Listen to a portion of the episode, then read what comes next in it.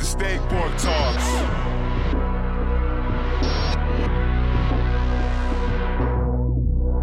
Stay ahead of the curve.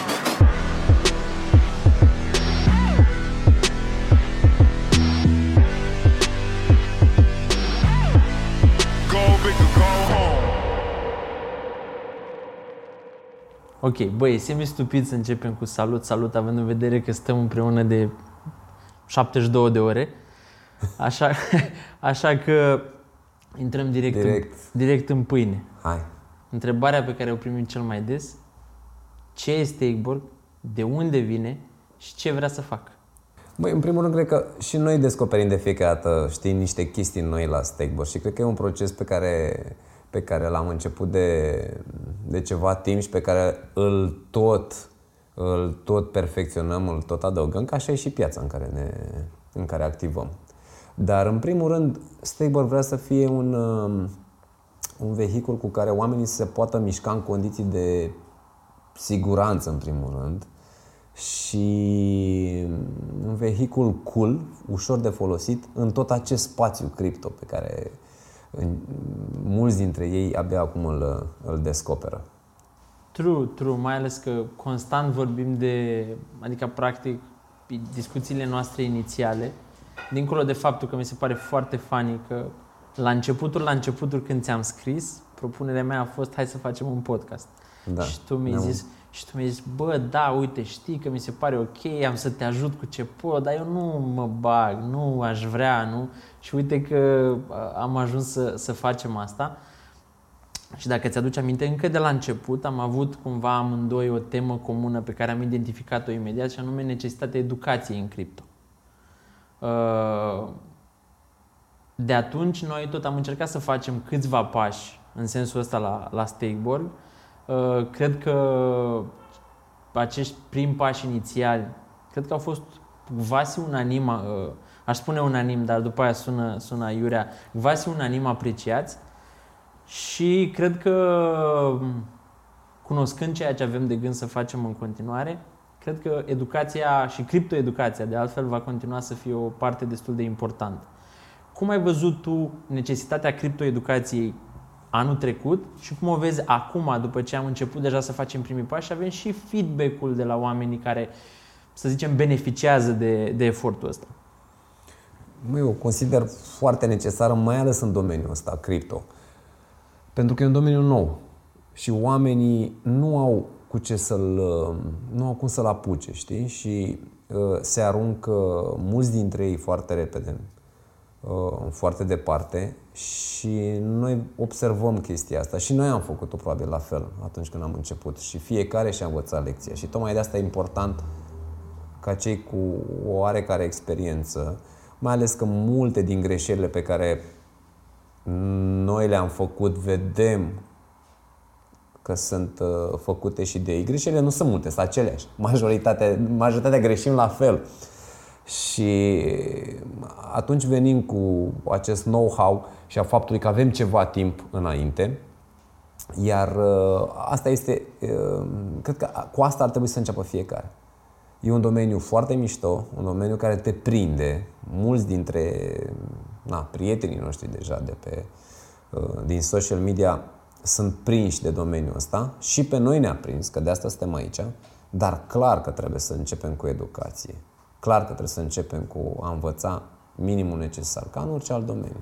Și pentru cine vrea mai mult, chiar putem să facem și, și o altfel de, un altfel de nivel de educație. Și da, asta am început cu newsletterele pe care, newsletterul pe care le avem săptămânal și cu care na, o să continuăm cu multe alte surse de, de informații. E esențial. Gaci. Mi-am dat seama că vreau să te întreb, apropo de, de hook-ul ăsta, cât e de sexy cripto și cât, uh, cât de tare atrage unii oameni. Te-a atras business-ul în cripto mai mult decât alte business-uri în, în care ai intrat? Adică te-a, uh, că nu toate business-urile sunt sexy. Sunt da. Unele care sunt doar bănoase, sunt altele care sunt sexy și păguboase. Da. Uh, unu, n-am făcut business-uri care nu mi s-au părut sexy. Adică am încercat să fac business-uri care mi-au plăcut Nu le-am luat după cât de bănoase sunt.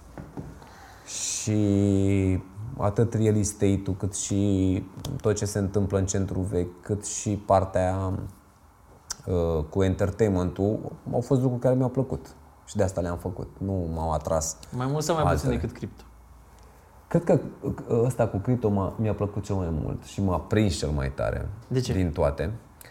Uh, nimeni nu cred că știe și asta dacă, dacă o să întreb și pe, pe ceilalți oameni implicați și pe cei care abia acum sunt la început, cred că toți au răspunsul ăsta. Te prinde chestia asta, îți place, e un domeniu care se mișcă foarte rapid, e un domeniu în care, care are ceva, uh, ceva aparte, nu seamănă cu nimic. Și asta îmi place. Și întotdeauna, în, inclusiv în business-urile mai clasice pe care le-am făcut, am încercat să aplic niște metode care nu seamănă cu nimic, out of the box. Dar aici majoritatea sunt out of the box și îți schimbă puțin toate paradigmele. Tot, tot ce ai gândit tu este chiar invers decât erai obișnuit să gândești. Știi? Adică practic spui că anumite, I don't know, fork in the roads pe care le-ai întâlnit în cripto ți-au creat o oarecare, ți-au creat noi teorii pe care ulterior alea s-au regăsit în alte business-uri în care ești sau au fost doar cumva specifice cripto? Adică ți-a schimbat cripto cumva, I don't know, approach-ul tău pe care l-ai față de real estate, de exemplu.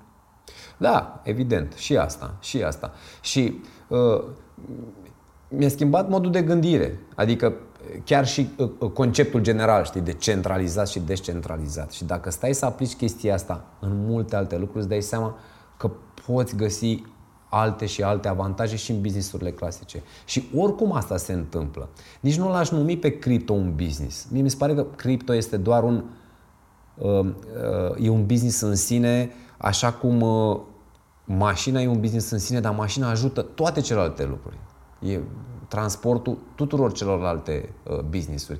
La fel și aici. Dacă cred că cripto va fi adoptat în majoritatea business-urilor și numai business-urilor, în felul nostru de a, de a trăi, de a uh, uh, interacționa cu diferite medii business, non-business. Și asta e partea mișto. Știi chiar de... și în educația de care vorbeai, chiar și în guvernare, chiar și în true, organizarea societății. Știi, știi de ce te, întreb, te întrebam? Te întrebam pentru că mi se pare că atunci când ești partea cripto, să vezi că are, are legătură cu educația, când ești partea cripto, e o chestie de educare continuă sau ești în afara ringului, ca să zic așa. Adică n-ai altă șansă. Ori te informezi și te miști în zona asta și uh, inerent lucrurile astea ulterior le muți în, uh, în viața ta care e non-cripto, ca să zic așa, că ajungem într-un final să fie viața împărțită în ce facem în cripto și non-cripto. Uh, și practic, oricâte alte, cu cât ai mai multe lucruri pe care le faci non-cripto, chestiile pe care le înveți în zona asta, ulterior le poți implementa și le poți, îți schimbă cumva paradigma în care vezi foarte multe alte lucruri. De așa fapt, e. Aici vreau să ajung. Așa e, așa e. Da. Gata. Ok, bun. Acum că am împachetat uh, povestea asta cu, cu educația și interesant că am împachetat-o într-un mod în care noi n-am discutat până acum. Adică noi am discutat mult despre criptoeducație, dar cred că acum am, am vorbit despre două unghiuri pe care nu le-am abordat până acum. Apropo de faptul că e bine să te pregătești pentru, pentru o astfel de discuție, dar cele mai mișto lucruri ies din, uh, ulterior din floricelele astea. Păi care... să vedem ce mai descoperim. Uh, ok. Uh... Oricum totul uh, la Stakeborg și nu numai noi doi, totul, totul funcționează așa în o grămadă de dialoguri și ne, dă, ne dăm seama la final că găsim lucruri noi. De asta și venim cu, cu, cu chestii noi de fiecare dată. Unde e România pe harta cripto? Uh, băi, mult mai bine decât e în alte domenii și nu numai că e, a și fost și cred eu că are o șansă imensă să fie chiar mult mai bine decât e și acum. Uh, nu știu clasamente sau ceva, dar suntem clar în, între cele mai importante țări din Europa. șase la sută dintre români spun că dețin cripto. Ok.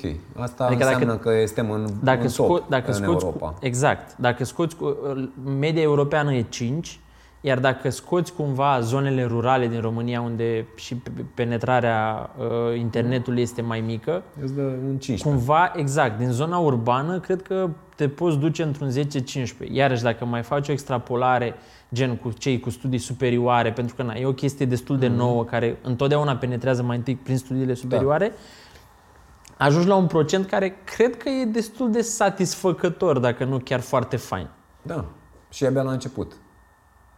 Eu zic, eu zic că e abia la început și că oamenii uh, descopere, e bine să descopere, cum ziceam inițial, uh, și să se și educe, să fie bine informați și o, uh, cu această informație vor descoperi un univers în care nu vor vrea doar să fie. Și aici este iar un challenge al nostru. Noi vrem ca foarte mulți oameni nu să fie doar spectatori sau investitori în domeniul ăsta, ci să fie activi, să înceapă să contribuie la ecosistemul ăsta. Acum avem câțiva români și de aici probabil zic că România a fost importantă sau prin reprezentanții ei în domeniul ăsta de la început și avem, nu știu, pe Mihai Alisie, care a fost un fel de descoperitor al lui Vitalik de la Ethereum, și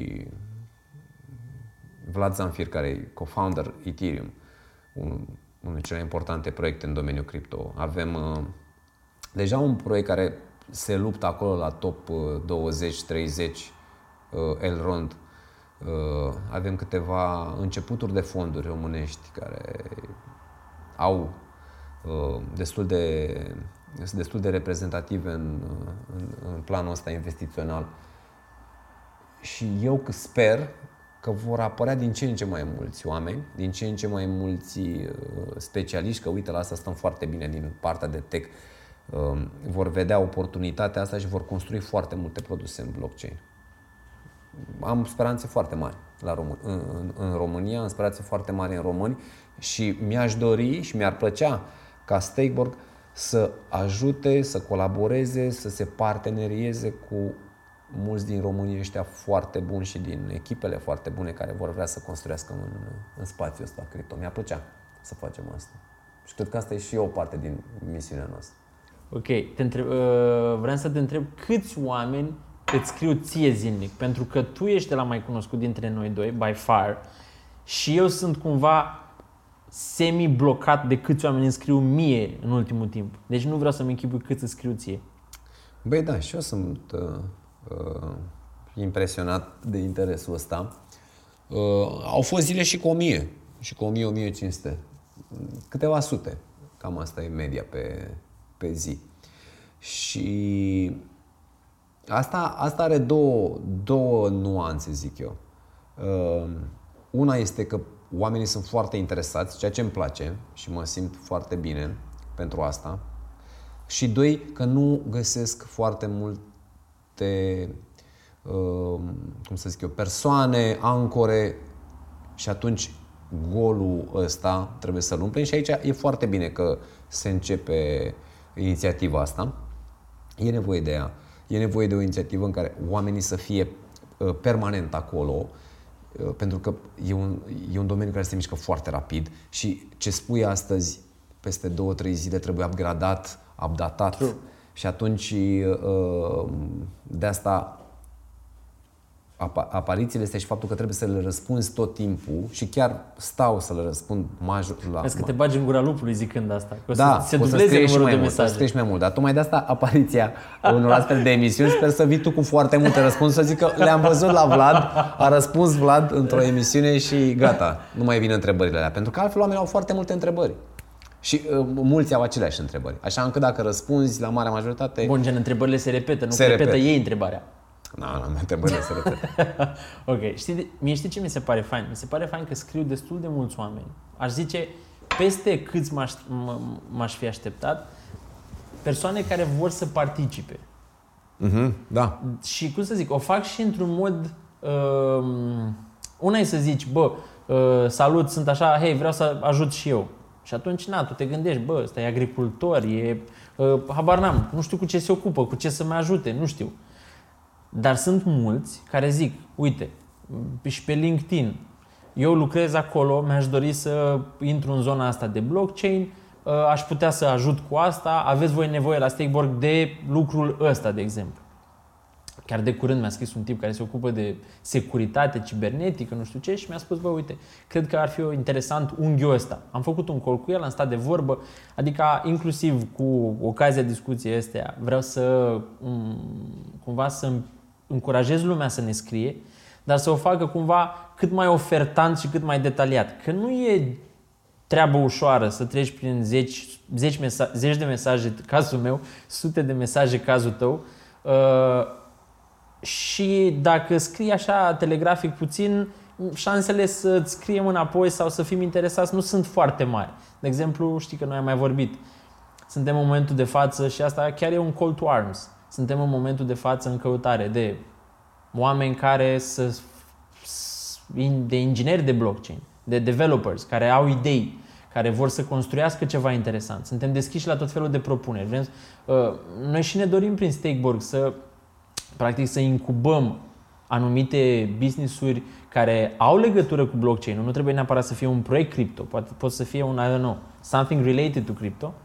Uh, dar e important ca oamenii respectivi să, să, să realizeze că dacă ridică mâna și spun uh, vreau și o să lucrez cu voi, nu e de ajuns. Ne dorim, nu știu, oameni care să pot, uh, având în vedere că uh, există latura asta de Stakeborg Media pe care vrem să o dezvoltăm, ne interesează oameni care și-ar dori să scrie despre cripto. De ce nu uh, cri- cripto-youtuberi? Oameni care vor dori să apară pe platforma noastră de, uh, de cripto și pe care noi să-i incubăm în povestea asta, care poate le-ar fi mai greu să aibă o voce. Măcar unu la sută din influencerii ăia care fac despre mâncare, haine, cosmetice, măcar True. unu la sută din ei dacă ar face True. Asta. Și eu sunt convins că sunt niște, niște tineri sunt, foarte smart. Sunt, sunt, foarte sunt. smart, care spun, bă, eu mi-aș deschide un canal de YouTube, dar ce șanse am eu să mă bat cu unul care are zeci de mii de subscriberi? Să treacă și de complexul ăsta al camerei pe care îl avem probabil cu toți. True. Nici eu nu sunt un om care mi-am dorit tot timpul camera și poate nu sunt cel mai relaxat aici, tu la fel, dar uite că trecem de, de, de, de complexul ăsta și cam asta le-am dorit și lor. Evident, e începutul, noi putem să mai ghidăm aici, dar ei trebuie să înceapă. Și îi vom observa și noi cu ocazia asta. True. Gândește-te că pe grupul Crypto Kilometru Zero avem în prezent, să nu spun o prostie, dar undeva la două mii cinci sute de oameni și încă pe atât pending.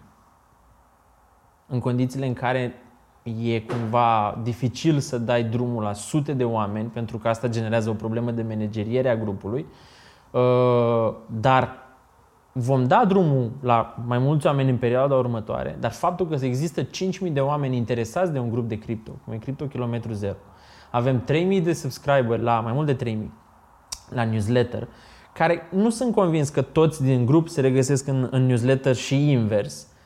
Înseamnă, e practic un semn că destul de mulți oameni se, se uită cu oarecare atenție la ceea ce facem, știi? Și cumva, dacă tu ești obișnuit cu oarecare atenție, eu nu mis. Și atunci cumva am momente în care mă gândesc, bă, stai alea că să mă gândesc că de acum ce mai spun eu un alta, înainte știi cum e, zici o prostie, eu știi doar tu și pe familia ta, dacă cel mult, prietenii.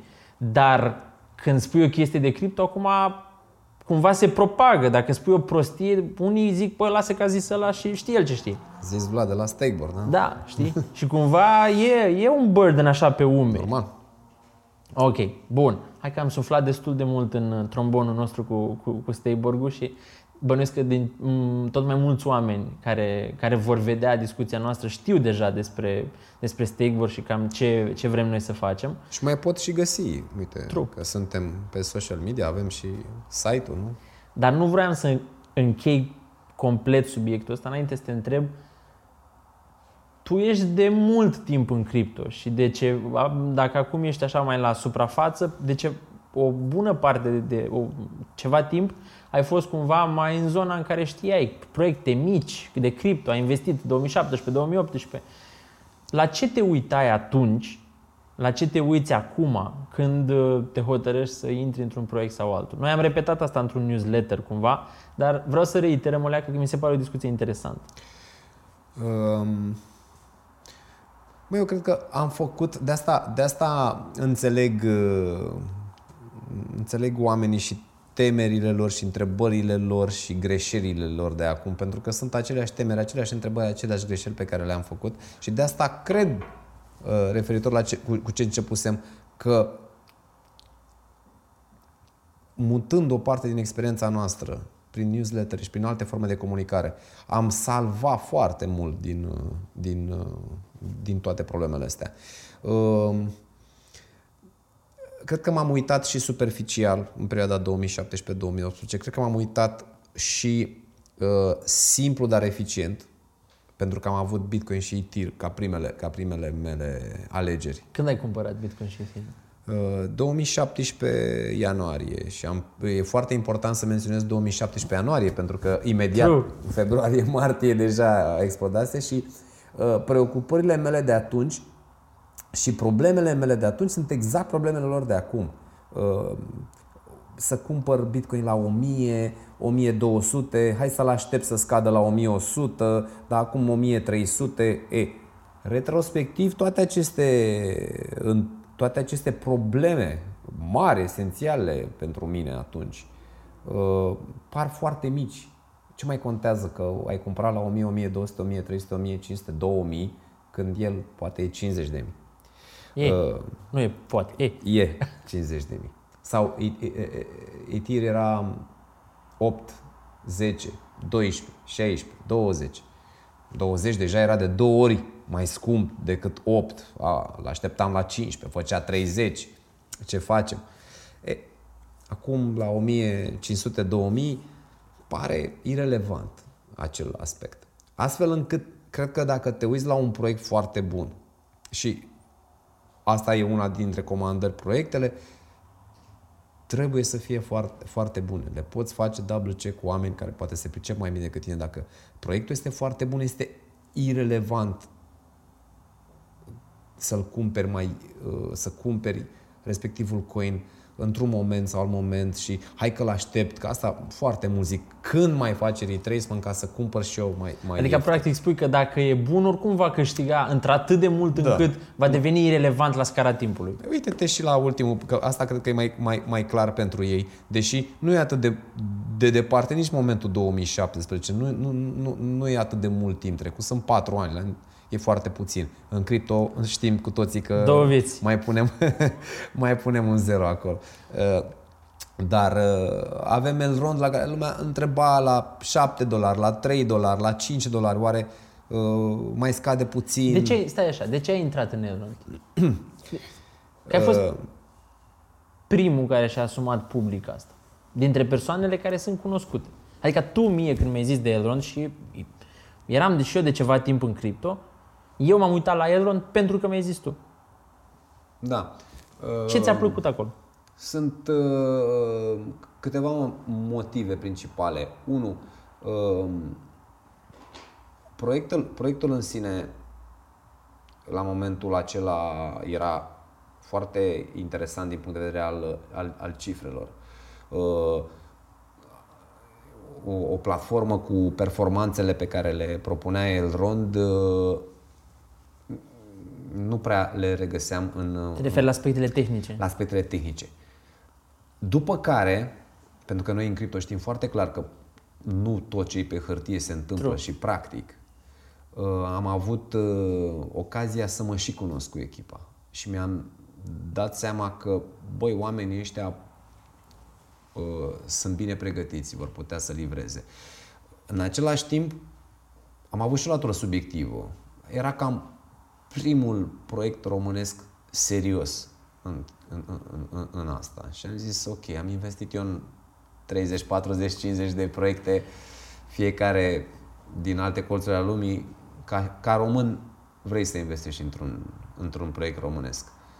Și... Chiar, chiar, chiar, chiar au fost printre cei mai buni și eu consider că inclusiv Beni, C E O-ul de la, de la Elrond, este unul din cei mai bine pregătiți oameni din, din, din, din spațiul ăsta aici. Partea asta întâi a lor, anul trecut, lansarea mainnet-ul, apariția Maiar, au făcut-o. Evident că acum lucrurile devin uh, pentru că am intrat într-o altă ligă, în top treizeci devin evident mai complicate, mai, mai grele, uh, dar eu cred că vor găsi, vor găsi resorturile ca să se descurce aici și îți dai seama că voi fi primul care mă voi bucura că am fost uh, printre primii care i-au susținut. Cred că, cred că Elrond atunci pentru tine și dacă ți-aduce aminte, dacă nu ți-aduce aminte, ți-aduc uh-huh. eu. Uh, și tu știi că de-a lungul timpului eu am fost mai Elrond sceptic da. de, de, decât tine. Atunci te-am întrebat câteva lucruri pe care ulterior le-am menționat și newsletterul nostru ca, I don't know, chestii la care oamenii să se uite înainte să investească. Uh-huh. Să înțeleagă narrative-ul, adică să înțeleagă proiectul ăla în ce zonă intră, infrastructură în cazul Elrondului și ce problemă rezolvă. La momentul respectiv ei vreau să rezolve diferite probleme, printre care uh, latency-ul, rapiditatea and so on. Uh, cine e în echipă uh-huh. și când i-ai cunoscut, bănuiesc că ți-au făcut o părere, nu bănuiesc, ai zis că ți-au făcut o părere bună, cine a investit în ei sau cine este advisor, iar Elrond a avut un, o linie destul de ok, chiar foarte bună de, de investitori. Și uh, Andrei Pitiș îți este și prieten, uh, era, uh, era și este da. advisor, advisor la ei, adică cumva au dat, uh, aveau un tokenomics la momentul respectiv care chiar dacă a suferit modificare, a suferit modificare în bine, nu în rău, uh-huh. uh, adică au dat tic la câteva căsuțe care în general proiectele de cripto care eșuează nu dau tic la toate, adică din punctul ăsta de vedere și eu cred că uh, la momentul respectiv Elrond avea o grămadă de, avea o grămadă de sens. Mi s-a părut foarte interesant inclusiv abordarea asta.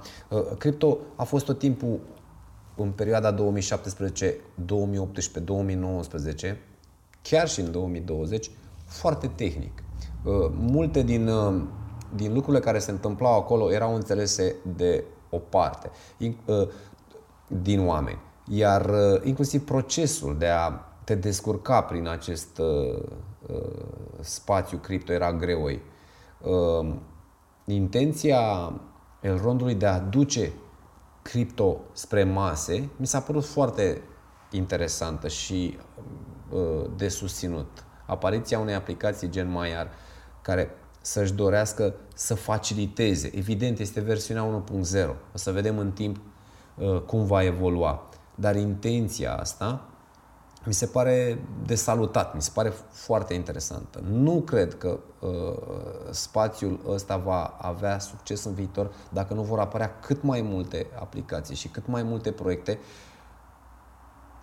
mai atente cu omul de rând, să încerce să creeze produsul cât mai aproape de om de rând. Cunoaștem împreună tot felul de proiecte foarte tehnice, cu foarte, cu, cu, cu foarte mulți oameni extraordinari, dar care nu reușesc să traducă asta True. la nivelul maselor. Și probabil de asta uh, acum Stakeborg încearcă să traducă niște proiecte extraordinare din zona uh, criptotehnică, pentru că acolo sunt foarte mulți programatori buni uh, maselor.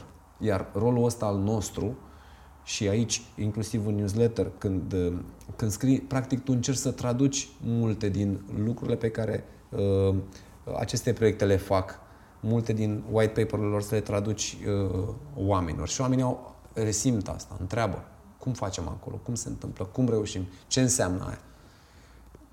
Cred că e, e important aici, când vorbim despre proiectele care există în zona de, în zona de cripto, e important de, cumva de menționat în discuția noastră, pentru că cred că deschide multe uși interesante faptul că teza noastră e practic că în următorii patru-cinci ani, top cincizeci, top o sută, va suferi modificări semnificative. Top cincizeci la sută cripto. Cripto. Proiecte cripto. Exact. Uh, elaborează un pic, uh, elaborează, în fine, povestește un pic cum vezi tu uh, povestea asta din perspectiva Bun. modului în care noi la Stakeborg ne dorim să abordăm această mișcare de trupe. Da, așa e. Adică de, de fiecare dată când ne uităm la, la ce s-a întâmplat în ultimul an sau în ultimii doi ani, vedem deja, cred că ieri mă uitam și vedeam că între locul douăzeci și cincizeci, cred că din alea treizeci, vreo douăzeci și șapte, douăzeci și opt sunt noi. Adică deja un număr enorm de, de, de proiecte noi. Și la fel ca și internetul, care a avut perioada nouăzeci și trei nouăzeci și nouă, perioada boema internetului, perioada internetului librărie, în care nu se întâmpla nimic, și internetul business apare după două mii. Proiectele relevante sunt după două mii, nu? Amazon, Google, Facebook și prietenilor. În cripto, cred eu că ăsta este momentul și noi la Stakeborg credem că ăsta ar fi, ăsta este un moment în care proiectele foarte bune încep să apară, echipele foarte bune încep să se contureze și oportunitatea de aici vine, că vom avea cincizeci, șaizeci, șaptezeci de proiecte care vor fi în top o sută și ele ori sunt la început acum, ori încă nici nu s-au născut. Adică n-au în următorii doi ani de zile, da, n-au ieșit din pământ. În două mii douăzeci și doi, șaptezeci de proiecte din top o sută, șaizeci nu s-au născut și zece sunt abia la început și nu se văd în primele trei pagini, în primele trei sute. Iar rolul nostru aici este extraordinar de important, așa cum am văzut, să zicem, acest Elrond sau uh, proiectul Swingby. Vor mai fi zeci de proiecte, care rolul nostru este să vedem câteva, cel puțin câteva, și să le facem cunoscute. Le facem cunoscute, le facem cunoscute publicului. Vor fi multe domenii, deja nici nu cred că trebuie să vorbim de top o sută cripto. Cripto practic va însemna cam toată lumea. Și atunci proiectele astea, poate unele dintre ele vor fi chiar hibride și vor folosi niște lucruri cripto. Multe lucruri vor evolua aici și uh, e o mare oportunitate. E o mare oportunitate asta, da, să ne uităm la top o sută. Cred că deja, dacă ne uităm de acum doi ani, în două mii optsprezece, ce proiecte erau atunci? S-au schimbat foarte multe. S-au schimbat foarte multe în top o sută. Și multe care, chiar dacă încă mai sunt în top o sută, nu au făcut ceea ce spuneau că o să facă. Deci e clar că sunt pending să cadă din zona... Uite, ia zi, două, trei proiecte pe care nu le mai vezi în top cincizeci. Din acum, peste păi, doi ani. Păi nu așa, că mi-ai furat jocul. Eu vreau să deschid CoinGecko. Că de asta, de asta am scos telefonul și eram să vezi? Distrug cadrul. Să nu mă apuc eu să pun întrebări, că poate sunt întrebările care vrei tu să mi le pui. Păi, da, dar asta demonstrează faptul că multe din ele nici măcar nu le-am discutat. Care e bine da. sau rău, adică suntem, da. ne-am pregătit A, sau nu. Și vrei să zic și eu și tu. Da. Așa la rece. Da. Să vedem... Uh, eu zic proiectul și tu îmi zici da. dacă rămâne în... Uh, zici și tu. Zic și eu după aia, dar dacă îți spun eu după aia, te după da. mine. Uh, Uniswap. Uh, unde să rămână? Uh, top două, suntem în top douăzeci. Top A, douăzeci. Ca să rămână în top douăzeci. Da. da. Uniswap. Da, rămâne. Și eu cred că rămâne. Litecoin. Nu. Eu cred că rămâne. Uh, ne, m-aș baza aici și explic. M-aș baza, uh, Litecoin, singurul, singurul lucru, singurul... Singura notă care îl ține în top douăzeci ar fi doar comunitatea, care încet, încet va, va Și nu e de ajuns? E de ajuns un an, dar după un an va avea o comunitate, numai că uite-te la market cap-ul lui. Dacă acum doi ani cu un miliard erai în top zece, acum cu un miliard nu o să fii în top o sută în doi ani. Cred că ai dreptate, dar știi ce e important de observat? Că unde am fost de acord, nimeni nu a explicat. Unde n-am fost de acord, ai, tu ai simțit nevoia să explici primul. A, deci nu vrei să mai explicăm, doar să zicem da și nu. Ba nu, explicăm, dar știi cumva. Cumva ăla care, care, care crede că el are mai puțină dreptate simte nevoia să explici. Ah, ok, zi. Uh, Doge. Nu, e doar un hype. Deci nu crezi că e o glumă care se va perpetua? Adică nu, nu, nu crezi în povestea asta că va ajunge, având în vedere, nu știu dacă ai văzut, inclusiv Mark, Mark Cuban a scris da. ieri sau ceva de genul ăsta. Adică nu crezi că hyperii profesioniști gen poate sunt Elon subiectiv și... și nu mi-ar plăcea să cred că se va ajunge aici. E posibil să-l țină, dar dacă va fi acolo, eu nu o să fiu puțin dezamăgit. Da. Inclusiv de Sunt total de acord. Sunt total, total de acord. Aave. Da. Top douăzeci sau top cincizeci vorbeam? Suntem în top douăzeci. Aave e sus. A, ca să-și menține poziția, da. Tron. La limită. Tron? Nu. De ce nu? Nu, nu, nu mai e nici în top cincizeci peste doi ani. Să nu zic o sută. De ce? Au tranzacții no. ieftine. Ieftine pe Tether. Da, da, Foarte nu... multă lume plimbă Tether pe, pe Tron. Da. Plimbă Tether pe Tron. Eu, eu, eu, întotdeauna, eu întotdeauna mă uit și ce o să vină. Adică el să rămână în top douăzeci acolo unde e acum, un douăzeci douăzeci și cinci, e greu față de ce o să vină. Ce știu eu de la treizeci încolo care trebuie să vină peste ele, plus încă zece noi care n-au apărut și care sunt convins că vor veni cu niște... True. Solana. Interesanți, dar nu. Nici pe ei nu-i văd. Un an vor mișca ceva, după aia sigur vor apărea proiecte mai noi. Lasă zece, lăsăm șapte opt blocuri noi. Cine ies? Adică și dacă sunt bune, șapte opt vor veni foarte bune. Cum a venit acum Polkadot peste, peste toate. În, în, cât are Polkadot? Are un an? N-are un an. E, în fine, depinde. Depinde când. Depinde cum o privești. Da. Are puțin de când ai și pe, da. pe păi piața asta, liberă, asta ca să vorbim. Zic așa. Da, da. Ei, nu, nu ne uităm. Sushi. douăzeci cincizeci acolo. Tot acolo e și acum. Hai că te mai întreb două, că după aia o luăm na. razna. Na, Cake. Na. Cake depinde de Binance și cred că Binance va fi relevant. Nu știu cât gaz o să aibă, dar undeva în top cincizeci cred că o să reușească să rămână.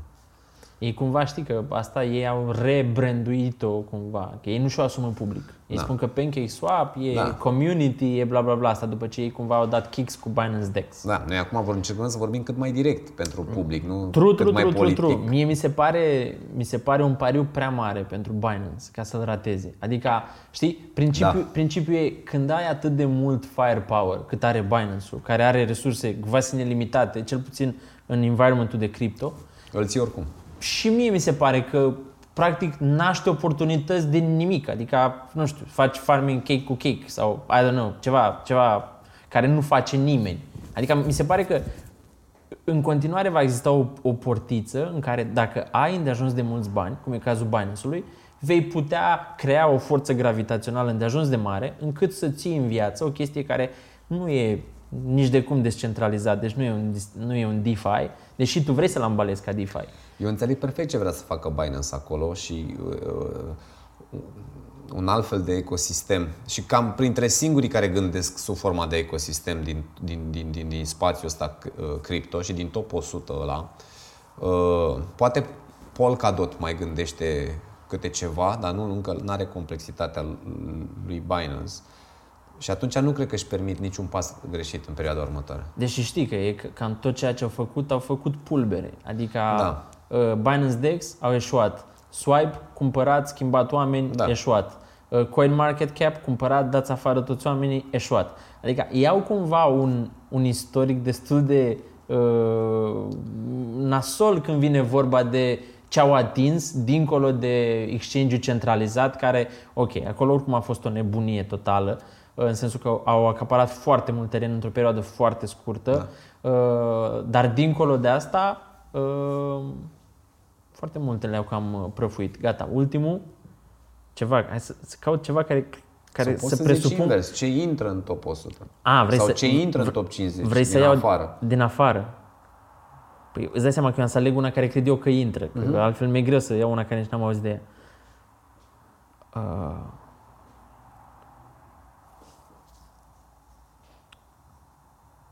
Uite ce jos e Band Protocol, o sută treizeci și doi. Band Protocol se duce în top, poate chiar cincizeci. Se pare incredibil că un, un, un proiect care e într-un narrative așa de hot, pentru că Chainlink până la urmă da. e top, top, top. Da. Faptul că este Chainlink și după aia e un gap imens unde nu e nimeni. Da, trebuie să-l tragă pe locul doi, dacă nu cumva vine un loc trei aici. Că problema mea la Band este... Uh, Evident că în zona de uh, Oracle vom avea trei jucători în top o sută lejer. Problema este unde va fi Band din asta. Aici e toată discuția. Și e mișto că e și, e și pe Cosmos, care e destul da. de hot și concomitent au și o relație destul de bună cu Binance. Adică da. cred că e un proiect care poate să fie sus. Da. Deci bun. Nu zici Swingby, ce top cincizeci. Nu, n-am vrut să zic Swingby, că n-am vrut să, să fim bănuiți de tot felul de subiectivi, subiectivisme. Nu, dar le putem lua pe domenii și na, ca să avem o structură. Adică evident că vom avea platforme, evident că vom avea uh, zona asta de oracole prezent acolo. A, a, așa e mai ușor. Și cred că așa e bine să facem analiza. Băi, ce va fi în top cincizeci? True, true, true.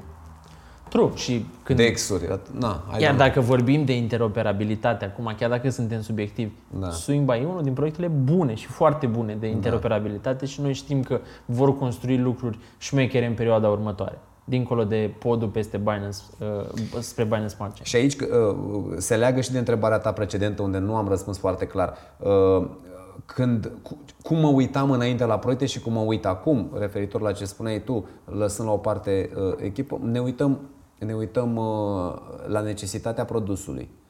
Și cât de relevant va mai fi uh, uh, produsul ăsta peste un an, peste doi.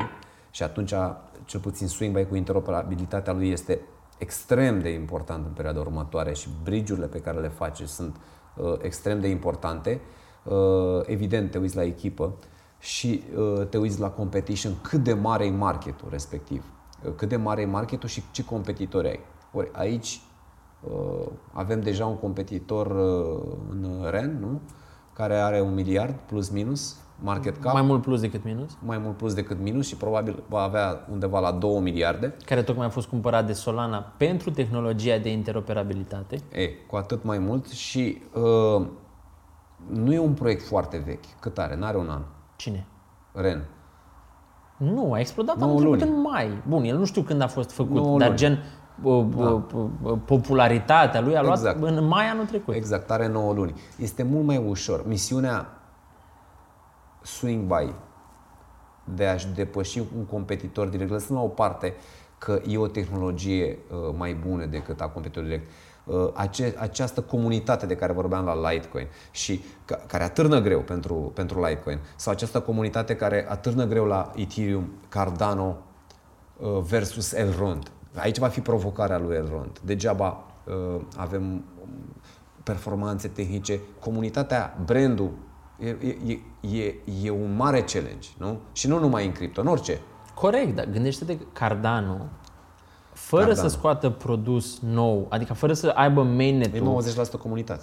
A avut trei ani în care lumea pur și simplu a stat și a așteptat cu sufletul la gură. Da. Și nu a părăsit top cincisprezece. A fost da. pe unsprezece, doisprezece, da. Da. Dar nu a părăsit top cincisprezece. Iar da. când s-a apropiat finish line-ul, cum suntem acum, a explodat și a mers foarte bine când toată piața era roșie. Da. Asta e importanța comunității. Da. De asta, de asta ne, ne ferim atunci când alegem uh, uh, proiecte uh, la Stakeborg. Ne uităm foarte mult cât, ce competiție ai acolo. Iar în competiție, lăsând la o parte produsul și asta, comunitatea e un factor important. True. Iar aici e un loc, e, e un culoar destul de, de, de, de liber la Swingby să depășească R E N. True. R E N are două miliarde, uh, produsul mai bun, comunitatea nu e atât de uh, veche, nu are atât de multă tradiție acolo, astfel încât uh, și uh, comunitatea Swingby a crescut foarte mult, într-un timp foarte scurt. Swingby a ajuns la douăzeci și șase de mii aproape de followeri pe Twitter în trei patru luni. Da, asta va, asta va produce niște efecte foarte mari în perioada, în, în perioada următoare. Faptul că oamenii ăștia acum au descoperit, vor, se vor uita la produs, încep să-l, să-l studieze și cu siguranță va fi unul cel mai important produs. Cu cât ai mai mulți fani, nu știu, să zicem normali, cu atât șansele să ai real evangelists care se duc, raving fans, care aduc oameni, hai să vă povestesc eu de Swingby, crește. Da. Inclusiv noi doi ne-am transformat în niște zeloți de Swingby da. în, în ultimele săptămâni, tocmai pentru că am văzut faptul că este potențial în, în proiect uh, și că echipa își respectă cumva commitment-urile apropo de au lansat Bitcoin to, uh, to wrap Bitcoin. Când au spus? Când au spus. Urmează da. Bitcoin to un, Smart Chain. Un, un Când au spus? Da. Uh, par, uh, parteneriatele au fost anunțate într-un sequence normal, adică da. n- nu s-au adunat toate deodată, dar nici nu au fost foarte uh, spreaduite în timp. Și cumva e și timing-ul. Adică uh, timing-ul pentru pentru ceea ce ceea ce propune Swingby E, e acum și uh, ai un spațiu uh, DeFi care acum crește enorm, uh, este cam timingul potrivit. pentru un astfel de produs. Ne uităm la timing. Multe, multe, multe, multe propun niște lucruri extraordinare pe, pe hârtie, dar probabil oricât de deschiși am fi noi și oricât de nebuni, într-un sens pozitiv, am fi și vedem că se, se va duce acolo uh, lucrurile, ne dăm seama că mai trebuie arse niște etape. True. Nu? Vorbeam ieri sau alte de Singularity Net. E mișto ce zic băieții aia acolo, dar nu se întâmplă mâine. True, e avangardist. Da. E avangardist. Nu e rău. Nu e rău. Și cu siguranță și noi vom vrea să luăm un proiect avangardist. Și e mișto să-l ai în portofoliu și să zici what if. Uite, vorbind de avangardist, cumva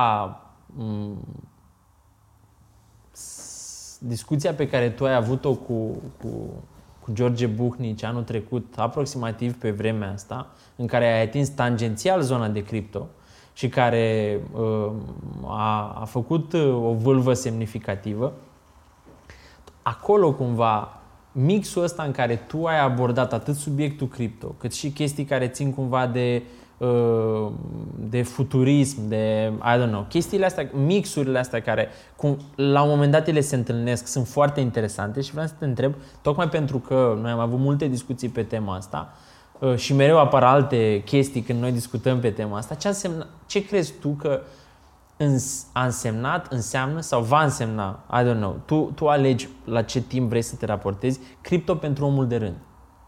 Pentru, I don't know, average Joe care în momentul ăsta nici măcar nu știe că există cripto. Ce va însemna cripto pentru el în patru-cinci ani? O deschidere, I don't know. Cripto, cripto e mai mare decât, decât, decât orice om de rând își închipuie. Uh, cripto e mai mare decât ne închipuim noi doi. Asta este ceea ce cred, pentru că de fiecare dată când Uh, inclusiv oameni mai implicați, cum am fi noi doi, ne uităm la tot ce se întâmplă în cripto, ne mirăm și noi de, de, de, de, de noile valențe. Cumva corect. Orizontul se mută și mai corect, departe. Corect, corect, corect. Și la un moment dat ne dăm seama că crypto will eat the world. The whole world.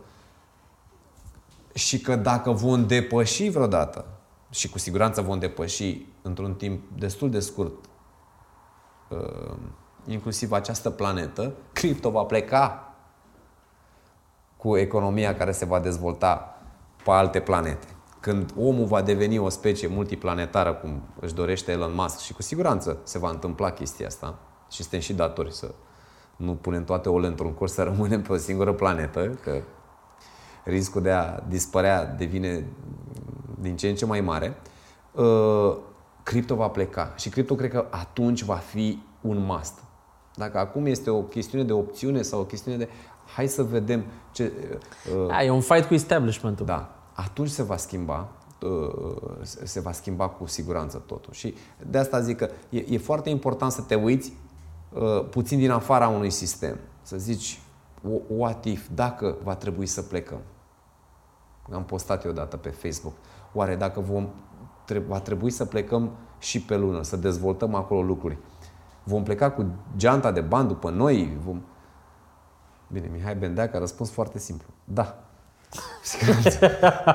Probabil Bendeac nu va ajunge pe lună. Da. Deci atunci, atunci ne dăm seama de, de cât de old poate sunt anumite lucruri pe care acum le facem și pe pământ par destul de uh, normale, dar ne dăm seama că, băi, dacă ieșim puțin din spațiul ăsta, nu neapărat fizic, dar să ne desprindem noi puțin de noi, atunci ne vom da seama că lucrurile au o altă reprezentare. Adică, practic, tu spui că dacă am avea un environment complet virgin, în care forța obișnuinței, cum e vor, cum, uh-huh. când vorbim de banii da. tactili, de economia, da. I don't know, în forma ei actuală, cripto ar câștiga detașat. Da. Adică n-ar, nici măcar nu i-ar da o șansă unui alt environment. Da. Asta se întâmplă pentru că este... O tehnologie, este cea mai mare tehnologie pe care omenirea a creat-o, poate nu în ultimii ani, ci în ultimele sute de ani. Eu cred că este mai mare decât internetul. Știi că Gary Vee a zis că e, mai, e cea mai șmecheră invenție de la foc încoace. De la foc încoace, da. Gary Vee are și el nebunile lui, dar îmi place și îmi place că folosește exemple extreme ca să întărească o idee. Și îmi place chestia asta și e posibil să, să fie așa, e posibil să fie așa. Pentru că cea mai importantă teză este asta. Noi tot timpul, de când a apărut economia, din perioada Sumerului și Egiptului, am avut nevoie de middleman până acum. Indiferent cum a evoluat economia. E, acum e pentru prima oară în istoria omenirii când putem să ne descurcăm noi doi, două persoane sau două entități, că sunt economice, că sunt social-politice, I don't know, fără un middleman. Și punctul ăsta este, este, este, este foarte, în condiții de trust secure. Și dacă vine altcineva din afară, dacă nu găsește un sistem foarte trust și foarte descentralizat în care nimeni să nu poată interveni... Cum adică dacă vine altcineva de afară? Adică dacă ar veni, să zicem, o civilizație extraterestră, mâine pe pământ, și s-ar gândi să investească, cum na, un străin când vine în România zice vreau să investesc, și vine o civilizație extraterestră și zice vreau să investesc pe pământ un catralion de miliarde de dolari. Evident că vor căuta o chestie foarte secure. Nu poate să zică că mergem la domnul director de la bancă, care este și el asigurat de alt director de la altă bancă. În primul rând, el nu prea crede în, în, în oamenii de aici. E, și dar, nici ei nu vin cu plasa de rafie. Și nici ei nu vin cu plasa. Dar, în schimb, matematica. Se zice că matematica ar fi limbajul universal cu care oricine s-ar descurca în univers. Matematica fiind aceea. Matematica ar înțelege, algoritmii ar înțelege. Și ar da seama că dacă ar avea niște uh, cripto, niște bitcoin sau orice altceva într-un sistem foarte descentralizat, niciun humanoid rău intenționat n-ar putea interveni și s-ar întoarce peste o sută două sute de ani după ce mai cuceresc ei alte planete sau fac alte descoperiri, se întorc aici și investiția lor este sigură și dezvoltată. E, cam așa ne-am gândit și noi. Dacă ne-am duce pe o altă planetă și poate am dat de o altă civilizație, cum te-ai gândit tu să îți lași averea ta unui, unei știe ce ființe de acolo care are și el un fel de sistem în care pune niște scorbură, niște scorburi, niște bani. N-ai vrea să faci asta. Dacă, dacă ai vedea un sistem descentralizat, ai zice, mi se pare interesant. Adică chiar dacă luăm dinozaurii ăștia care cred că cripto e un scam și îi trimitem undeva, ei ar alege tot sistemul ăsta. Absolut. În momentul ăla ar alege. În momentul ăla ar alege. Deci asta e soluția, îi trimitem, văd care e soluția și după aia îi așteptăm să vină înapoi, să le zicem, v-am zis noi, acum hai on board. Ei, când, când, când vor trebui să, când nu vor mai avea regulile astea și nu vor mai, nu vor mai fi business-ul lor și vor trebui să facă ei altceva, asta vor face. Cum uh, lorzii uh, englezi când au plecat în America, unii forțați și au zis hai să facem și noi bani, au aplicat alte reguli acolo și au fost nevoiți să aplice ultima tehnologie. De asta America în secolul optsprezece se dezvoltă foarte tare, pentru că aplică ultima tehnologie. Ceea ce în Anglia, conservatorismul lor, a aceluiași lor de englez, era mult mai exagerat. True. E, deci, când schimbi teritoriul, când schimbi locul în care ești, te gândești să fii mai modern. Și când pleci undeva. Așa, dacă te duci toată ziua prin curte, te îmbraci foarte simplu, faci lucrurile cu care ești obișnuit.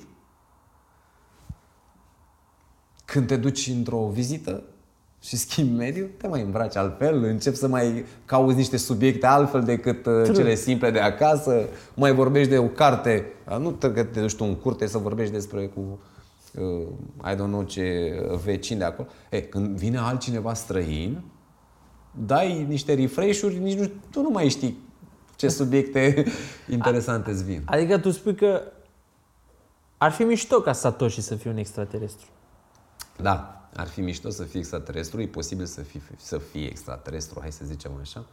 Și poate cine știe cum, cum și-a lăsat el. Și dacă, și dacă este, și dacă ar fi extraterestru, e foarte mișto cum și-a gândit sistemul, că nimeni nu poate să umble la, portofol, la portofelul lui de un milion de bitcoin de atunci, nici măcar băncile centrale. Poate să fie și Guvernul Statelor Unite. Nu poate să umble la portofelul ăla. Știi că asta mă duce cu gândul la o, la o, o teză, la whatever you want to call it. Într-un raport de la Messari începea, cumva, introducerea se încheia, în care spunea: bă, dacă noi am reușit în, într-un timp relativ scurt să inventăm, între ghilimele, un nou asset care a ajuns la un trillion mm-hmm. market cap. De ce nu am putea, Bitcoin. La Bitcoin se referea, da. De ce nu am putea să avem într-o perioadă la fel de scurtă un crypto-inspired nation state? Mm-hmm. Adică de ce nu ar putea fi un disruption atât de mare încât să fie un crypto-inspired nation state? Care practic, poate, asta ar fi apropo de ce povesteai tu, că când te duci într-o, în, într-un new environment cum e Marte, zici, bă, am ajuns aici, hai să vedem cum ne putem descurca. Păi mergi cu ultima tehnologie, că cam a, asta vrei să faci. Nu, nu pleci de la T minus doi, pleci de la T zero, de la... Mi se pare că evoluția, evoluția, evoluția uh, Bitcoin-ului și adopția lui seamănă cu evoluția uh, umanității cumva aici. Adică la început a, a fost familia, uniunea familială, apoi au, oamenii au început să uh, dezvolte uh, uh, companii, uh, I don't know, fonduri și state. Uh, cam așa a fost adopția și la Bitcoin. Oamenii au început să fie primii și sunt primii investitori în Bitcoin. Când zici oameni, zici persoane fizice, persoane fizice neautorizate, da. Ca să da, zic da, așa. Da, da, da. Oamenii de rând au început să adopte Bitcoin-ul, nu? După care am văzut niște companii care în, în, acum declară că au investit în Bitcoin. Părerea mea este că au făcut-o un pic mai devreme decât o declară ei acum. Acum au mai mult curaj să declare. Fondurile de investiții. Au fost mai întâi fondurile și după aia companiile. Da, fonduri și companii în același timp, urmând ca, practic, singura chestiune care mai rămâne mai fi statele. Și uh, mi se pare foarte inteligentă, o, mi se pare o, o măsură foarte inteligentă ca anumite state, așa cum au industria de, I don't know, minerit, uh, nu știu ce, metale sau turbo. Nu știu ce, turbo, nu, turba nu știu dacă se minerește, dar așa, să, să înceapă să pună în buget, hai să minerim Bitcoin. E o activitate de minerit destul de profitabilă. Păi cred că asta fac iranienii. Iranienii au anunțat acum de curând, nu? Tu ești mai da. La curent cu știrile astea. Da, da, da. Da. Cred că și Venezuela o face, Coreea de Nord garantat o face. Uh, mai... Uh, Dar, dar, dar va deveni pe măsură ce Bitcoin-ul va ajunge la cinci sute de mii, la un milion, la I don't know, la ce nivele, îți dai seama că șansa de a mai șansa de a cumpăra Bitcoin este scump. Unu, este scump, doi, e, e foarte interesant să să să să să să-l minezi și nu mai sunt mulți. Poate nu mai vrea lumea să vândă. Ce se întâmplă dacă aproape dintr-o dată nu, se va, nu vor mai vrea să vândă acești Bitcoin, care acum cât de cât îi mai găsim pe exchange. Stai că vreau să ajung acolo, dar înainte ai adus cumva în discuție uh, teoria asta care e mai hype decât a fost hype vreodată ceva în cripto. Bă, uite că vin uh, fondurile cu bani, vin smart money, vin big money, au fost numiți în diferite, uh-huh. în diferite feluri. Uh-huh. Cum ai văzut tu, pentru că am văzut în nouă, într-o fereastră de nouă luni, Bitcoin a devenit cumva, deci din martie anul trecut când a fost, a început nebunia cu pandemia, ca să zic așa, și s-a dus Bitcoinul la patru mii și ceva, de acolo, când Bitcoin încă era o idee destul de contrarian pe, pe Wall Street, în nouă luni, am văzut că a devenit cumva un consens, adică a ieșit Paul Tudor Jones, care e un investitor curajos, dar nu e un avangardist, pentru că când manageriezi foarte mulți bani nu ai cum să fii extrem de avangardist, trebuie să fii ceva mai conservator, dar au ieșit foarte mulți alții, a ieșit Raul Pala, a ieșit uh, Stanley Druckenmiller, a ieșit, au ieșit foarte mulți uh, investitori cunoscuți care practic au mutat ideea din zona contrarian în zona de consens. Da. Ceea ce se întâmplă foarte rar și foarte încet. Ideile nu devin din, cont- din contrarian consens decât dacă există o mișcare, un catalizator, ceva semnificativ, important. Cum ai, cum ai văzut tu toată perioada asta? Că a și crescut Bitcoin-ul, nu știu, de douăsprezece ori de atunci. Da. Cum mă percepi? Eu cred că, așa cum ziceai, chiar dacă ideea asta există și în marile fonduri sau la oamenii care conduc marile fonduri, e greu ca ei să-și o asume acum. Dar totuși observăm ceva foarte interesant. Întotdeauna oia din linia a doua, a treia sunt mai curajoși cumva, iar cei din linia întâi Uh, au niște mișcări interesante. MicroStrategy cumpără Bitcoin și nu, poate este cel mai mare cumpărător, cel mai, cum să zic eu, activ cumpărător dintre de Bitcoin. Dintre companii, cel care a cumpărat cel mai mult, cred. Cred că da. a cumpărat mai mult decât Musk. Da. Uh, e, și acum în MicroStrategy investește uh, Morgan, Morgan Stanley. Stanley. A devenit practic un, E T- un E T F pentru Bitcoin. Da. Un vehicul prin care Morgan Stanley poate investi în Bitcoin fără să mai ceară o sută de mii de aprobări. Exact. Și ă, asta cred că va fi un standard în perioada următoare. Fondurile din linia a doua, a treia, companiile, iar la fel, vor investi masiv în Bitcoin, Ethereum, probabil. Poate încă două, trei, două, trei proiecte pe niște nișe interesante care vor crește, iar fondurile mari vor vrea să-și ia părți din... Să, să-și asigure niște, niște procente semnificative în astfel de, de vehicule. Chestia asta se va, va avea o viteză din ce în ce mai mare, iar viteza de rotație a banilor este mult mai mare decât aia pe care am avut-o noi ca persoane fizice între două mii șaptesprezece Absolut. Și două mii douăzeci Absolut. Asta vine peste un alt fond, peste fondul că Bitcoin, Bitcoinii suntem deja într-o, în, la cât? La optsprezece milioane jumate Suntem în zona ultimilor două milioane jumate de Bitcoin care se mai pot, uh, care pot apărea, iar ultimul milion va fi minat în o sută de ani ăla uitând de el. Deci ce avem acum pe următorii cincisprezece douăzeci de ani sunt un milion de Bitcoin noi și optsprezece jumate existenți. Pe ăștia, ne, pe ăștia, pe ăștia se bat toți, iar ăștia, ăștia mari ia foarte mult. N-au cu mâna, iau cu... Cu lopata, cu, cu excavatorul, cu, excavatorul, cu cupa de la excavator. Cupa la excavator. Asta este o chestiune. A doua chestiune este că și din ceilalți, pe lângă cupele astea de excavator care vin, se parchează foarte mulți Bitcoin în un freeze Bitcoin, da? Cei care se pun deoparte. True. Atât de către entitățile mai, mai mari care au cumpărat Bitcoin înainte, cât și de anumite persoane fizice. Cum probabil și tu și, și tu. eu ne gândim mai serios decât înainte în a conserva Bitcoinii pe care îi avem o sută la sută față de acum un an sau doi ani, când probabil ne făceam niște planuri să vindem în etape, nu? La zece mii, la douăzeci de mii, dacă vom atinge vreodată douăzeci de mii, gândeam, dăm și noi drumul la niște Bitcoin. Văzând uh, partea asta, devenim și noi mai, uh, mai atenți. Adică, practic, simți că, bă, joci și tu un pic în Big Boys League. Da. Iar asta va produce efectul, efectul de presiune va fi imens. Pentru că ăștia cu cupele de excavator, ceilalți care, parche, care parchează în același timp, va crea un scarcity nemai întâlnit. Nemai întâlnit. Iar cred eu că în momentul în care Bitcoin va ajunge la o sută de mii plus, va fi un drum cumva fără întoarcere uh, pentru majoritatea. Uh, oamenii se vor gândi din ce în ce mai mult la teoriile pe care uh, na, le-am mai spus și eu. Uh, Băi, este Gold doi punct zero. Uh, își vor mai revizui puțin notițele și vor mai, uh, vor mai vedea că uh, chiar are caracteristicile unui, unui, unui, unui store of value modern.